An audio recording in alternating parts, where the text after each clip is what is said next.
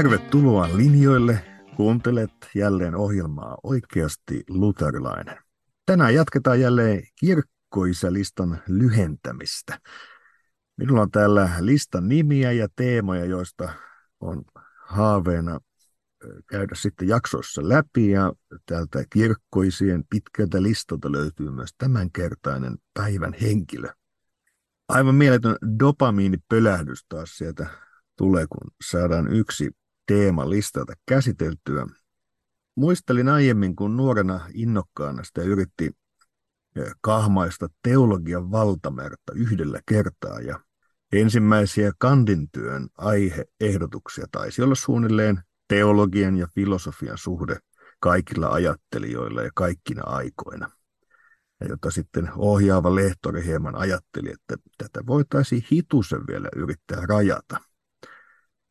Mutta tämä teologian ja filosofian avioliitto, toisena intohimoinen, useimmiten vaikea avioliitto, se on ollut omana kiinnostuksen kohteena myös jo pitkään. Ja teologian ja kirkkohistorian syöväreistä siihen löytyy jos jonkinlaisia puheenvuoroja, mistä käsin tuota myrskyisää avioliittoa on lähestytty ja mitä siitä on lausuttu.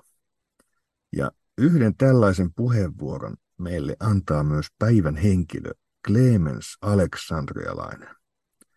Ja hänen elämäänsä ja ajatteluaan pohtii kanssani tänään teologian tohtori Pauliina Pylvänäinen. Tervetuloa mukaan.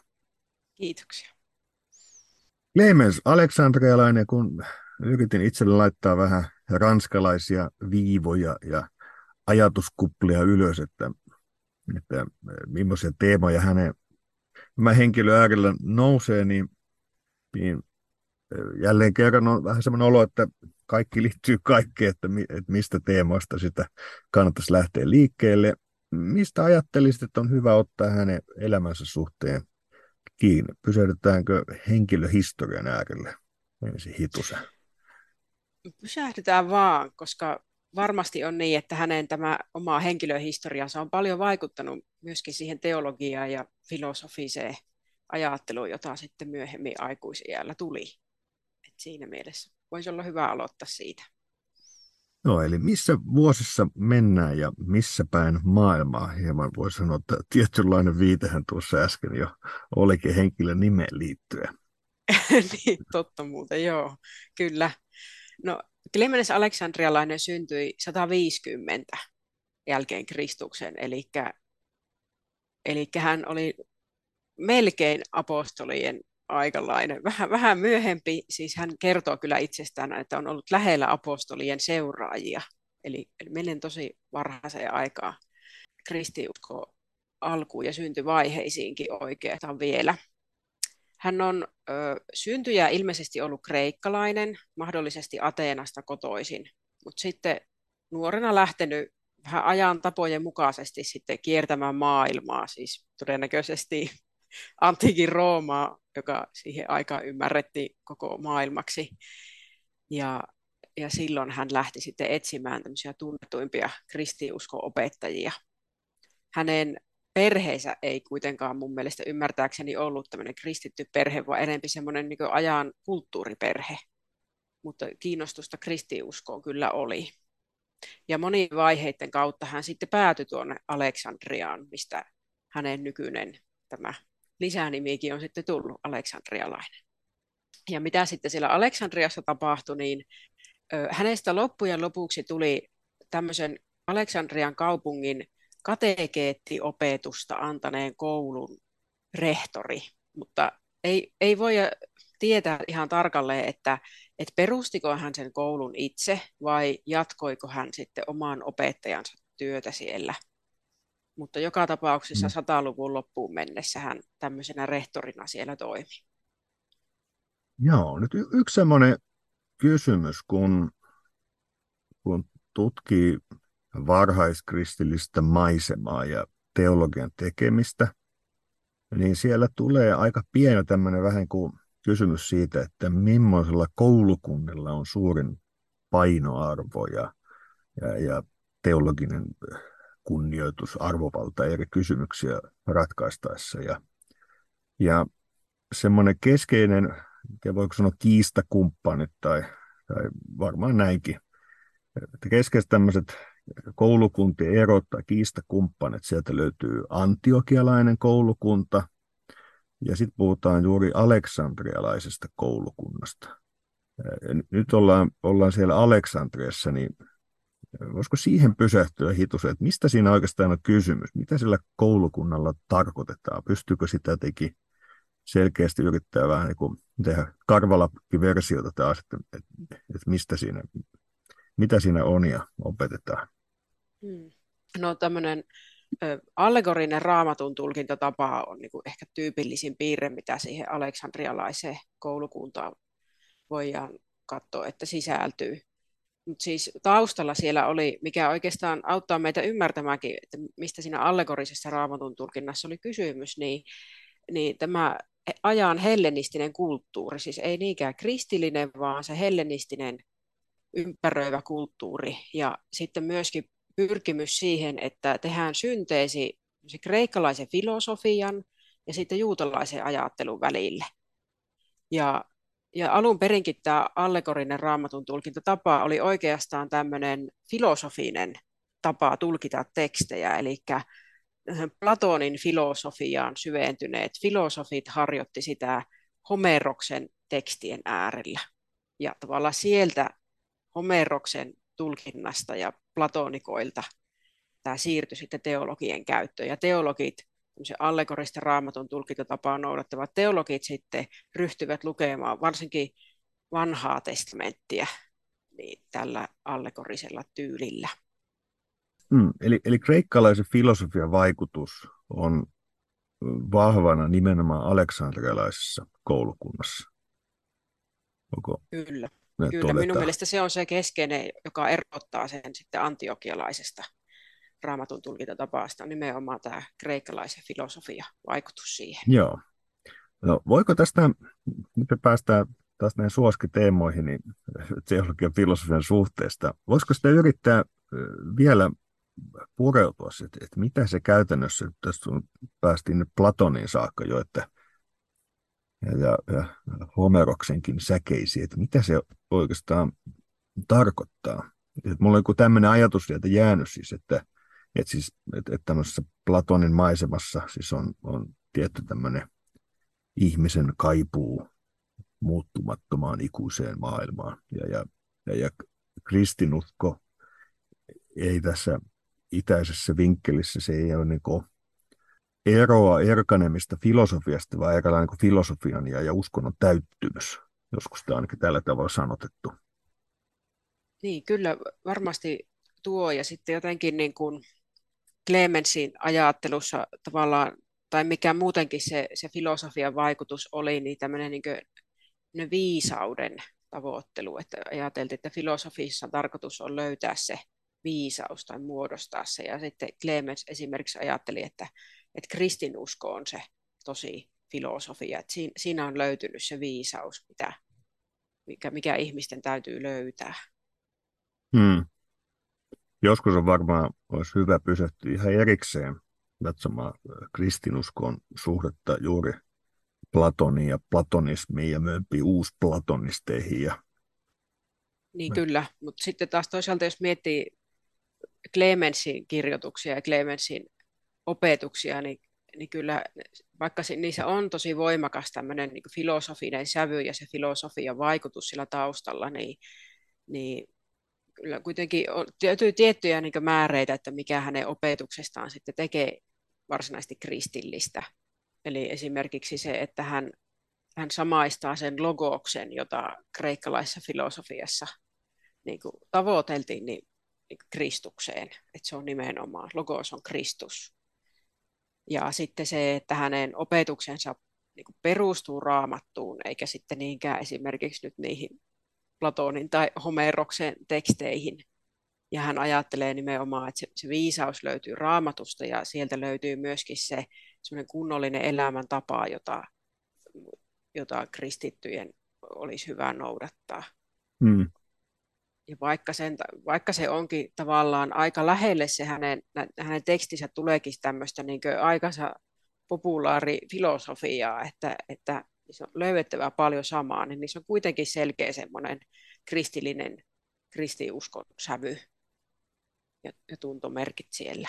Joo, kyllä, kyllä. Ja, ja tässä on useampia puolia, mitä meidän on hyvä hahmottaa siitä, että, että samalla vaikka me nähtäisiin ehkä jossakin suhteessa ongelmallistakin liittymistä tiettyihin filosofisiin koulukuntiin, ja on hyvä analysoida myöhemmin, että, että onko siitä jäänyt jotakin semmoisia asioita ajatteluun, mitkä ei ole ehkä hyvä. Ja tämä suhde platonismihan tietysti on niin kuin itäisen kristillisyyden paini erityisesti, mitä he joutuu käymään. Tai en mä tiedä, kokevatko he niin, että heistä joutuvat käymään, vai jos on siellä sisäänrakennettuna. Mutta sitten samaan aikaan meidän on hyvä, hyvä ymmärtää se, että, että voisiko niin kuin Clemens Aleksandrialaisenkin kohdalla, että se on ollut semmoinen kuin oppineisuuden keskus. Ja oikeastaan niin kuin odotettiin jonkinlaista henkilöä, joka pystyisi vähän niin kuin filosofian omin aseen kukistamaan heidät ja puolustamaan kristinuskoa.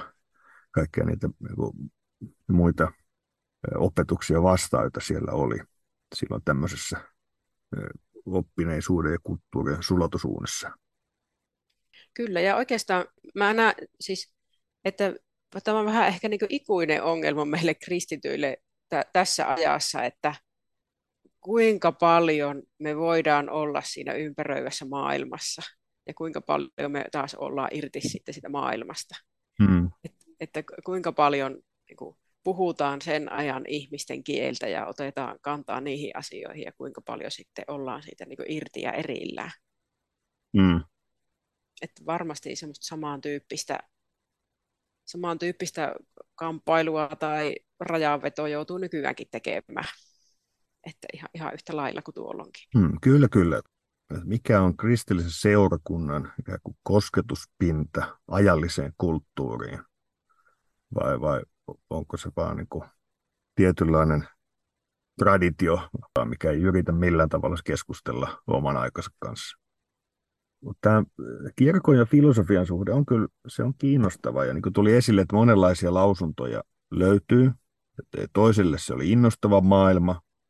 Ja jopa niin, vaikka puhutaan kreikkalaista filosofiaa, niin monille tai ainakin joillekin kristityille se kreikkalaisen filosofian monia ajattelijoita pitäisi pitää jonkinlaisena esikristittyinä, koska he oman työskentelynsä kautta olivat löytäneet monissa asioissa niin hyvin jäljille.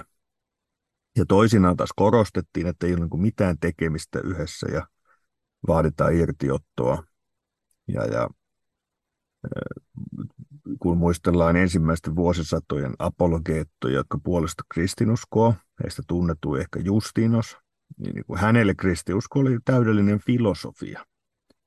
Ja, ja, ja niin kuin viittaamassa tämä logos on, on niin kuin vahva asia, mistä käsi katsottiin asioita, mistä myös Justinos otti kiinni, että se on juuri Jeesus Kristus. Ja muistan itse, kun totesin nuorena poikana, että opiskelen myös filosofiaa, niin, niin muistan, kun useimmat semmoiset seurakunnan vanhat karpaasit, jotka olivat lukeneet Lutherinsa, niin he totesivat tämmöisellä hellyyttävällä huolellaan, että, että ole poika varovainen, ole varovainen. He olivat lukeneet Lutherinsa, joka usein pitää filosofeja pilkkana ja keksii jos jonkinlaisia toinen toista hulvattomampia pilkkanimityksiä. Ja kun katsotaan niin Lutheria, niin se kysehän lienee usein niin Aristoteleesta ja sitä roomalaiskatolisen skolastiikan maisemasta, jossa raamatun asioita vedetään tämmöisen kuin aristoteleisen apparaatin tämmöisen filosofisen systeemin ja koneen läpi, ja lopputulos oli sitten mitä oli. Ja josta sitten useampiin teemoihin uskonpuhdistus nousi, nousi vastustamaan. Ja, ja siksi se peikko, joka siellä Lutherilla vilkkuu, on juuri tämä tämmöinen ja kuin kirkollista teologian tekemistä sotkemaan tullut filosofia. Ja, ja siksi älkää tehkö tutkimusta teologian ja filosofian suhde kaikilla ajattelijoilla kaikkina aikoina, koska on aika tärkeää nähdä sitä kontekstia, missä, missä ollaan, että, että vaikka Lutherilla tulee rökitystä filosofeille, niin se ei tarkoita, että, että se ei kaikessa yhteydessä olisi ihan hyödyllistä yrittää siitä ymmärtää. Niin, ehkä Clemensin kohdalla ehkä filosofit ovat mahdollisesti saattaneet pahoittaa mielessä, että Clemens on sotkenut liikaa teologiaa sinne filosofiaan, että ehkä asetelma on ollut pikemminkin päinvastoin kuin Lutherilla sitten hänellä. Hmm. No onko tässä teologia, filosofia teemasta jonkun huomioon näkökulma, mikä haluaisit erityisesti nostaa esiin? No sitä ei tainnut vielä olla meillä tarkemmin puhetta, että mikä tavalla oli sen, sen ajan filosofian varsinainen tarkoitus. Että se ei ollut niinkään, ehkä me, me nykyään ihmiset ymmärretään, että filosofia on sitä ajattelua ja jotenkin ajattelun jalostumista ja hyveiden jotenkin sanallistamista ja muuta tämmöistä tai pohdi, pohdiskelua, mutta, mutta se, miten minä olen ymmärtänyt tuon ajan filosofiaa, että he ymmärsi sen aika tällä lailla käytännönläheisesti, että, että tavallaan sen keskeinen äh, niin kuin tavoite oli se, että, että tulisi semmoinen, niin kuin, semmoinen oikeanlainen elämäntapa. Ja se että tavallaan, että pohdittiin, että miten niin kuin, eletään hyvää ele- elämää ihan käytännössä. Mm. Ehkä se oli todellakin tämmöistä käytännöllistä filosofiaa, eikä niinkään teoreettista. Joo. Niinkö, että mikä on oikea tapa elää ihmisenä täällä maailmassa? Mm. Ja sitten mitä ajatella, että, että Clemens, joka oli tosiaan tämmöisen koulun, kasteoppilaskoulun rehtori, niin tavallaan kasteoppilaiden keskeinen niin kuin, tehtävä oli oppia elämään kristittyinä. Niin tavallaan siihen liittyen se, että tämä filosofiankin kiinnostus liittyi siihen hyvään elämään ja Clemensillä hyvään kristilliseen elämään, niin ovat niin kuin ihan erottamattomasti yhteydessä toisiinsa. Että varmasti tavallaan ruokkivat toinen toisiaan siinä. Hmm. Joo. Et mikä on erityisesti se, sit, mistä kristityt julistajat, apologeet otti kiinni, ja, ja mikä siihen kreikkalaisen filosofian maisemaan, mikä kristin julistus lähti tietysti Jeesuksesta, Kristuksesta, logoksesta, kun Johanneksen evankeliumissa sanoin, opetettiin, että sana on tullut lihaksi. Jumala on tullut ihmiseksi. Ja, ja sitten on myös on, tässä ilmoituksessa ja sanallisessa ilmoituksessa on, on tiettyjä asioita, mitä me voidaan sanoa Jumalasta, mutta sitten on myös tiettyjä asioita, mitä me ei voida sanoa. Nimittäin äh, kun Clemensin henkilö tutustuu, niin, niin teologista teemoista nousee esiin myös tämmöinen, teologit sanoisivat hienosti, on apofaattinen ja katafaattinen teologia. Ja ne harvat, mitä mä Kreikan luennolta enää muistanut, että analla ylös ja katalla alas. Katastrofi. Mennään alaspäin. Eikä tässä on kyse erilaista tämmöistä teologian negaatiosta, siis mitä voidaan Jumalasta sanoa vai eikö voida. Mitä haluaisi tästä teemasta avata Klemensiin liittyen? Clemens oli nimenomaan tämän apofaattisen tavan kehittäjä.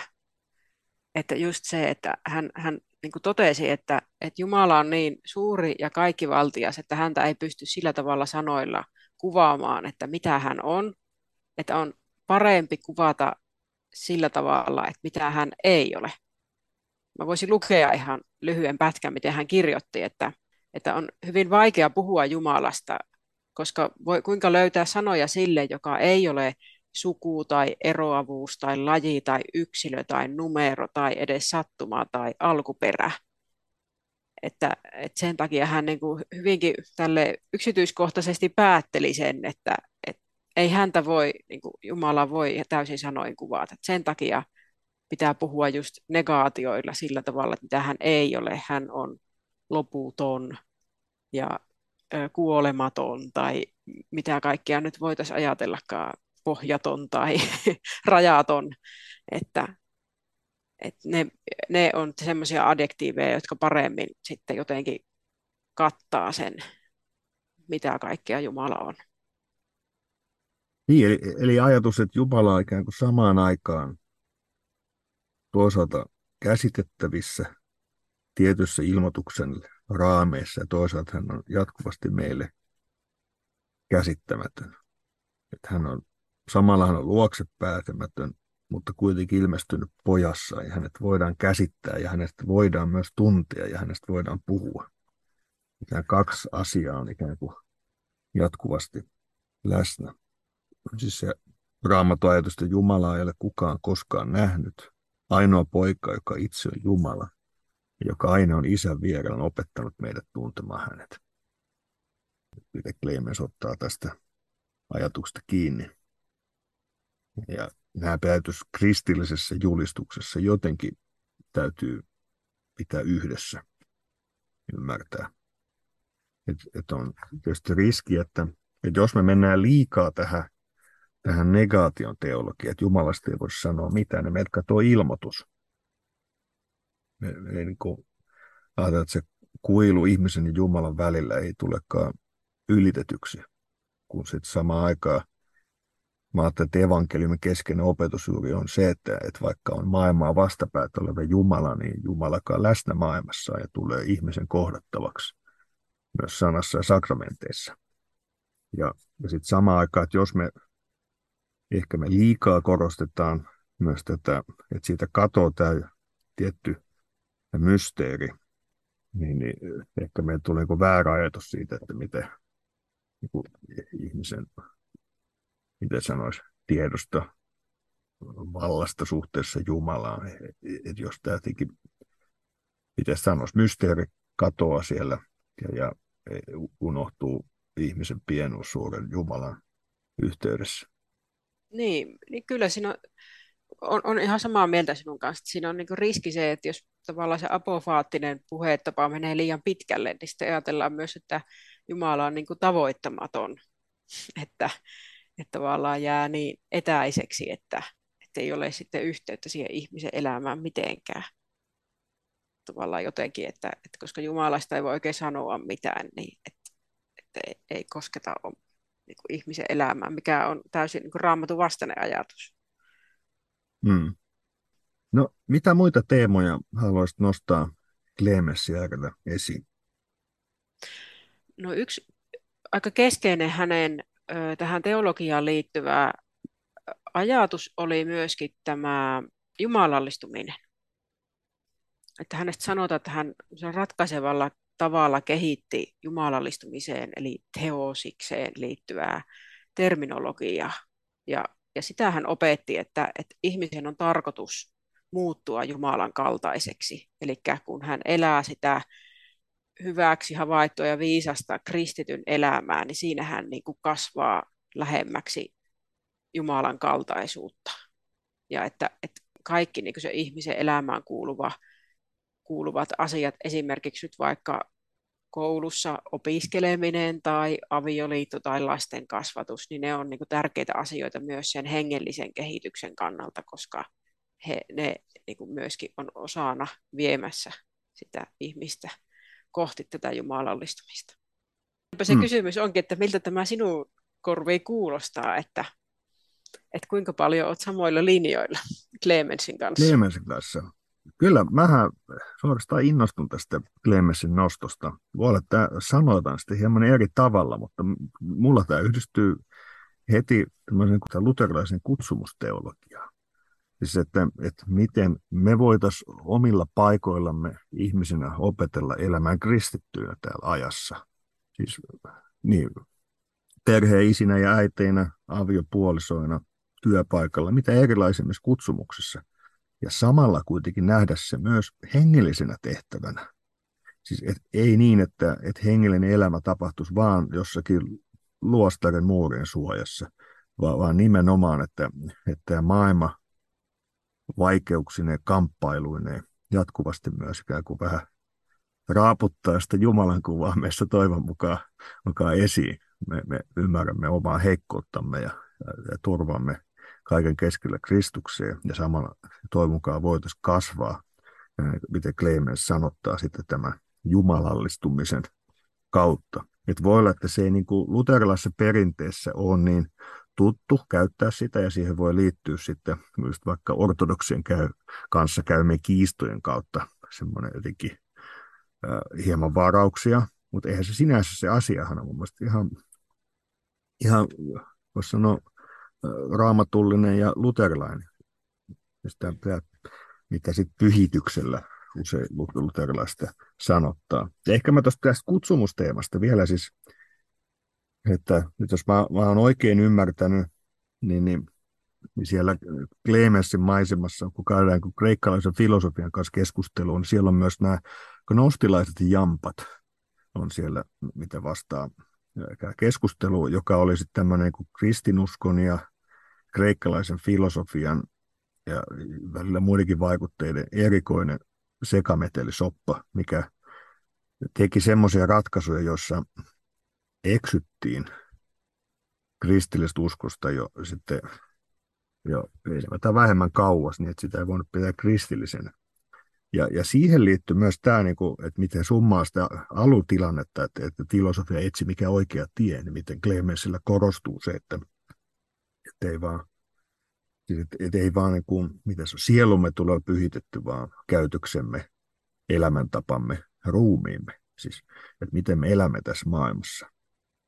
Ja, ja se, että et, et kun vaikka gnostilaisajatteluun liittyy, että, että tällä maailmalla ja, ja vaikka ruumiilla ei ole mitään väliä, niin se saattoi johtaa sitten joko niin kuin aivan hämmentävää asketismiin tai sitten tämmöiseen hillittömyyteen, vaikka erilaisten lihallisten himojen kanssa, kun ajateltiin, että ei sillä ole mitään väliä.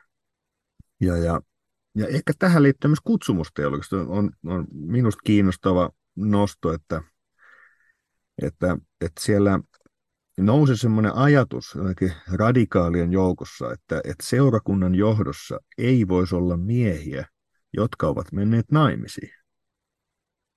Ja kun Kleemes taas oli sitä mieltä, että, että, että eihän se niin voi olla. Päinvastoin hän vakuuttaa avion vihityille kristityille, ettei heidän tarvi hävetä tai tuntea olevansa huonompia, vaan että, että myös avioliitossa on mahdollista elää pyhää elämää. Se on yksi niistä kutsuista tämän maailman keskellä, missä, missä olla ja elää. Ja, ja mikä myös meissä sitten toivon mukaan raaputtaa Jumalan kuvaa enemmän esiin jonkinlaisten asioiden keskellä. Ja, mutta jotenkin tämä, tämä kutsumusteologia on sieltä nousee ja, ja vähän että edelleenkin tämäkin teema, niin, niin kuin tiedämme, niin kristikunnassa on yllättävän paljon edelleenkin opetusta siitä, että seurakuntaan johtavat miehet eivät saisi olla naimisissa. Niin, että, mä, no, niin kyllä. Terkut vaan Roomaan taas tässä. Joo, ei Clemens pikemminkin näkee tavallaan ne semmoisena, ne kutsumukset semmoisena välineenä, että miten ihminen voi kehittyä hengellisesti. Että ei, ei nimenomaan pyrikään erottaa niitä jotenkin toisista, että hengellinen elämä ja maailma jossain muualla ja sitten se, se ihmisen tavallinen elämä on jotain toista, vaan nimenomaan on yhtä ja samaa. Joo. Joo, ja mä se on, se on tärkeä maisema. Me jatkuvasti muistaa tämä. Ja tosiaan se on sanotettu luterilaisena kutsumusteologiana, mutta niin kuin me nyt nähdään, niin aika varhaisen kristinuskon maisemassa se, siellä on läsnä omalla tavallaan sanoitettuna. Tätähän maisema on se, mitä, mitä sitten myöhemmin luterilainen teologiakin sanottaa. Siis, siis siitä, että, että samalla on kutsuttu elämään täällä maailmassa ja sen keskellä kristittynä. Ja se, että teet jotain hengellistä, niin se ei ole vaan se, että sitten kun sä järjestät, oot pitämässä pyhäkoulua seurakunnassa tai järjestät joku hengellisen iltaman, jotka nekin on tosi tärkeitä asioita ja osa sitä kristityn kutsua täällä ajassa. Mutta että myös se, missä arkesi keskellä elät kristittynä ja, ja yrität elää Jeesuksen omana monia kutsumuksen keskellä, niin se on sitä oman myös hengellisen tehtävän toteuttamista. Kyllä. Se oli niin hyvin sanottu, että mulla ei ole tuohon enää mitään lisättävää. Yes. Monenlaisia isoja teemoja on puhuttu Clemensiin liittyen, ja nämä on tämmöisiä koko elämän mittaisia asioita, mihin pysähtyä ja syventyä. Vähän raapaistu pintaa, kun yritetty kuvaa luoda päivän kirkkoisästä. Ehkä semmoinen tuli vielä mieleen, puhuttiin aleksandrialaisesta koulukunnasta, mutta olen ymmärtänyt, että Clemensillä löytyy erityinen suhde sitten myös tämmöisenä keskeisenä, ymmärtääkseni tämän koulukunnan, voisiko sanoa lähestymistapojen muotoilijana pidettyyn origeneeseen. Mitä tästä olisi hyvä tietää? Kyllä. Joo, Eusobeuksen kirkkohistoriassa kerrotaan tai väitetään, että, että Origenes olisi ollut tämän Clemensin katekeettakoulun oppilas. Että sillä tavalla heillä oli varmasti hyvinkin tämmöinen henkilökohtainen suhde toisiinsa. Ja, ja tosiaan Origenes oli se henkilö, joka vei tämän kristillisen allegorisen raamatun tulkintatavan kyllä paljon pitemmälle, mitä, mitä Clemensillä oli ollut. Että, että mitä tuossa tutustuin tähän Clemensin kirjallisuuteen ja miten hän sitä allegorista metodia käyttää, niin minun mielestä se oli hyvin samantyyppistä, mitä, mitä vaikkapa meidän lähetyshiippakunnan saarnoissa voidaan kuulla, että mitenkä vanhan testamentin tapahtumia voidaan yhdistää niin uuden testamentin aikaan tai meidän elämään. Että siinä ei ollut siinä mielessä mitään hirveää ihmeellistä, mutta sitten Origenes oli se ihminen, joka Clemensin jälkeen vei sen allegorisen tulkintatavan paljon pitemmälle, että hän löysi sieltä erityyppisiä tasoja, että, että oli tämmöinen niin kuin hengellinen taso ja että tavallaan että se teksti on niin kuin rakentunut monen eri tasoja, ja sitä voidaan tavallaan lukea monilla eri silmälaseilla sitten läpi. Mutta että Clemensiltähän Origenes sitten nämä ajatukset sai ja, ja tota, vei sitten pitemmälle. Joo, toi hyvä huomio, että tietenkään kaikki allegorinen raamatusselitys ei ole väärä, vaan pikemminkin raamattu itse edellyttää ja olettaa niin ja tarjoaa meille tätä tulkintatapaa. Mutta sitten on riski tietenkin, että se lähtee ihan villiksi ja on perusteetonta, niin kuin vaikka Luterinen uskonpuolustuskin kävi sitten tietyissä asioissa vastaan tämmöisen keskeillä vakiintunutta allegorista raamatun tulkintamallia ja halusi ei poistaa, vaan korjata sen. Ja, ja tätä, mitä kutsuttiin quadrikaksi. Ja, ja missä ikään kuin ehkä liiallisesti päädyttiin allegorisiin sfääreihin. Ja, ja, ja siitä voisi myös paljonkin pysähtyä, mutta ehkä lyhykästi juuri se, että, että se lähestymistapa oli juuri tämä kuin kirjaimelliseen merkitykseen sisältyvä kristologinen merkitys, mistä käsin tekstiä lähestyttiin. Ja, ja sen lisäksi on sitten toisaalta tiettyjä, mitä raamattu antaa ja muuta, sit, mitä voidaan sitten vaikkapa saarnatessa käyttää kuvia hyödyksi totta kai. Mutta, mutta se täytyisi olla ankkuroituneena myös tekstin kirjaimellisia merkityksiä. Mm, mä mietin tässä tätä, tähän allegoriseen raamatun tulkintatapaan nyt asioita niin kertaille, että muistin omilta opiskeluajoilta, varmaan niiltä samoilta kuin sinä teit kandin työt, että minä opin niin ajattelemaan niin, että tämä allegorinen raamatun tulkintatapa on niin paha ja se antiokialainen on hyvä. en tiedä, olinko mä itse sitten niin enempi se antiokialaisen kannalla, mutta nyt sitten tässä viime päivinä mietin sitä, että itse asiassa Jeesushan myös itse käyttää vanhan testamentin tekstejä sillä tavalla, että hän antaa niille tavalla uuden merkityksen tai osoittaa, että nyt ne kirjoitukset ovat täyttyneet häneissä, joka on niin kuin aika, aika, voidaan niin kuin ajatella, että se on jollain lailla tätä aleksandrialaista allegorista tapaa tietyllä lailla. Ja sitten myöskin tavallaan se, että, että, että minun mielestä se pysyy niin kuin hyvissä rajoissa silloin, kun niitä, niitä vanhan testamentin tekstejä tulkitaan niin kuin muulla raamatulla. Hmm. Että, että tavallaan just se, että se ei menisi niin äärimmäisyyksiin, vaan että, että jos raamattua tulkitaan raamatulla, niin se, se pitää vielä ne sopivat rajat. Joo, se on, se on hyvä huomio. Ja, ja tässäkin on, aiemmin viittasin Lutherin ja voittaa näitä innokkaita filosofian pilkkalauselmia sieltä löytyy. Ja, ja nyt esimerkiksi vaikka tässä allegorisen raamatun tulkinnan suhteen, niin siis voi löytää Lutherilta jonkun lainauksen, missä hän sanoo, että allegorinen raamatun hermeneutiikka, raamatun tulkinta oli johtanut kirkon mielettömyyksiin. Mutta sitten samaan aikaan kaikki voi löytää vaikka Genesis kommentaarista, mutta katsoo Jaakobin tikapuut kohde ja, ja miten Luther allegorisesti hyvin monessa kohtaa selittää raamattua, niin kuin Genesis kommentaarit enemmänkin voi olla hyvin tämmöinen kuin saarnoja eri kohdista sieltä, ja jos on, on niin kuin hyvin vahvasti siinä julistuksessa esillä tämä, tämä allegorinen lähestymistapa, mutta mut juuri se, että se ei saa olla etenkään kun kirkon oppia tehdään, se, se ei voi olla jotakin mielivaltaa. Ja, ja täytyy olla vahvat perusteet ja että mihin, mihin kaikki rakentuu. Tässä on hyvä, hyvä nähdä ikään kuin molemmat puolet.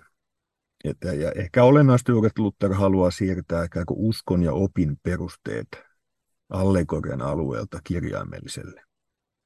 Ja sitten, sitten on toki, just niin kuin julistuksen tukena voi käyttää, ja tietyt ne semmoiset allegoriset kuvat, mitä Raamattu antaa, jossa sitten itse selittää itseensä esimerkiksi Uudessa testamentissa avataan joku vanhan testamentin kuva ja sen hengellinen merkitys.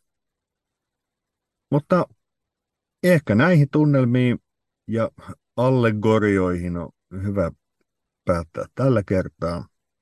Kiitos Pauliina, että pääsit taas ohjelmaan vieraaksi. Ja ei muuta kuin terkut tänään erityisesti kaikille mahdollisesti ohjelmaa kuunteleville papeille, ei muuta kuin lennokkaita allegorioita taas tulevan sunnuntain saarnoihin. Kyllä, samaa toivon minäkin. Kiitos, kun sain olla keskustelemassa. Yes, kiitos.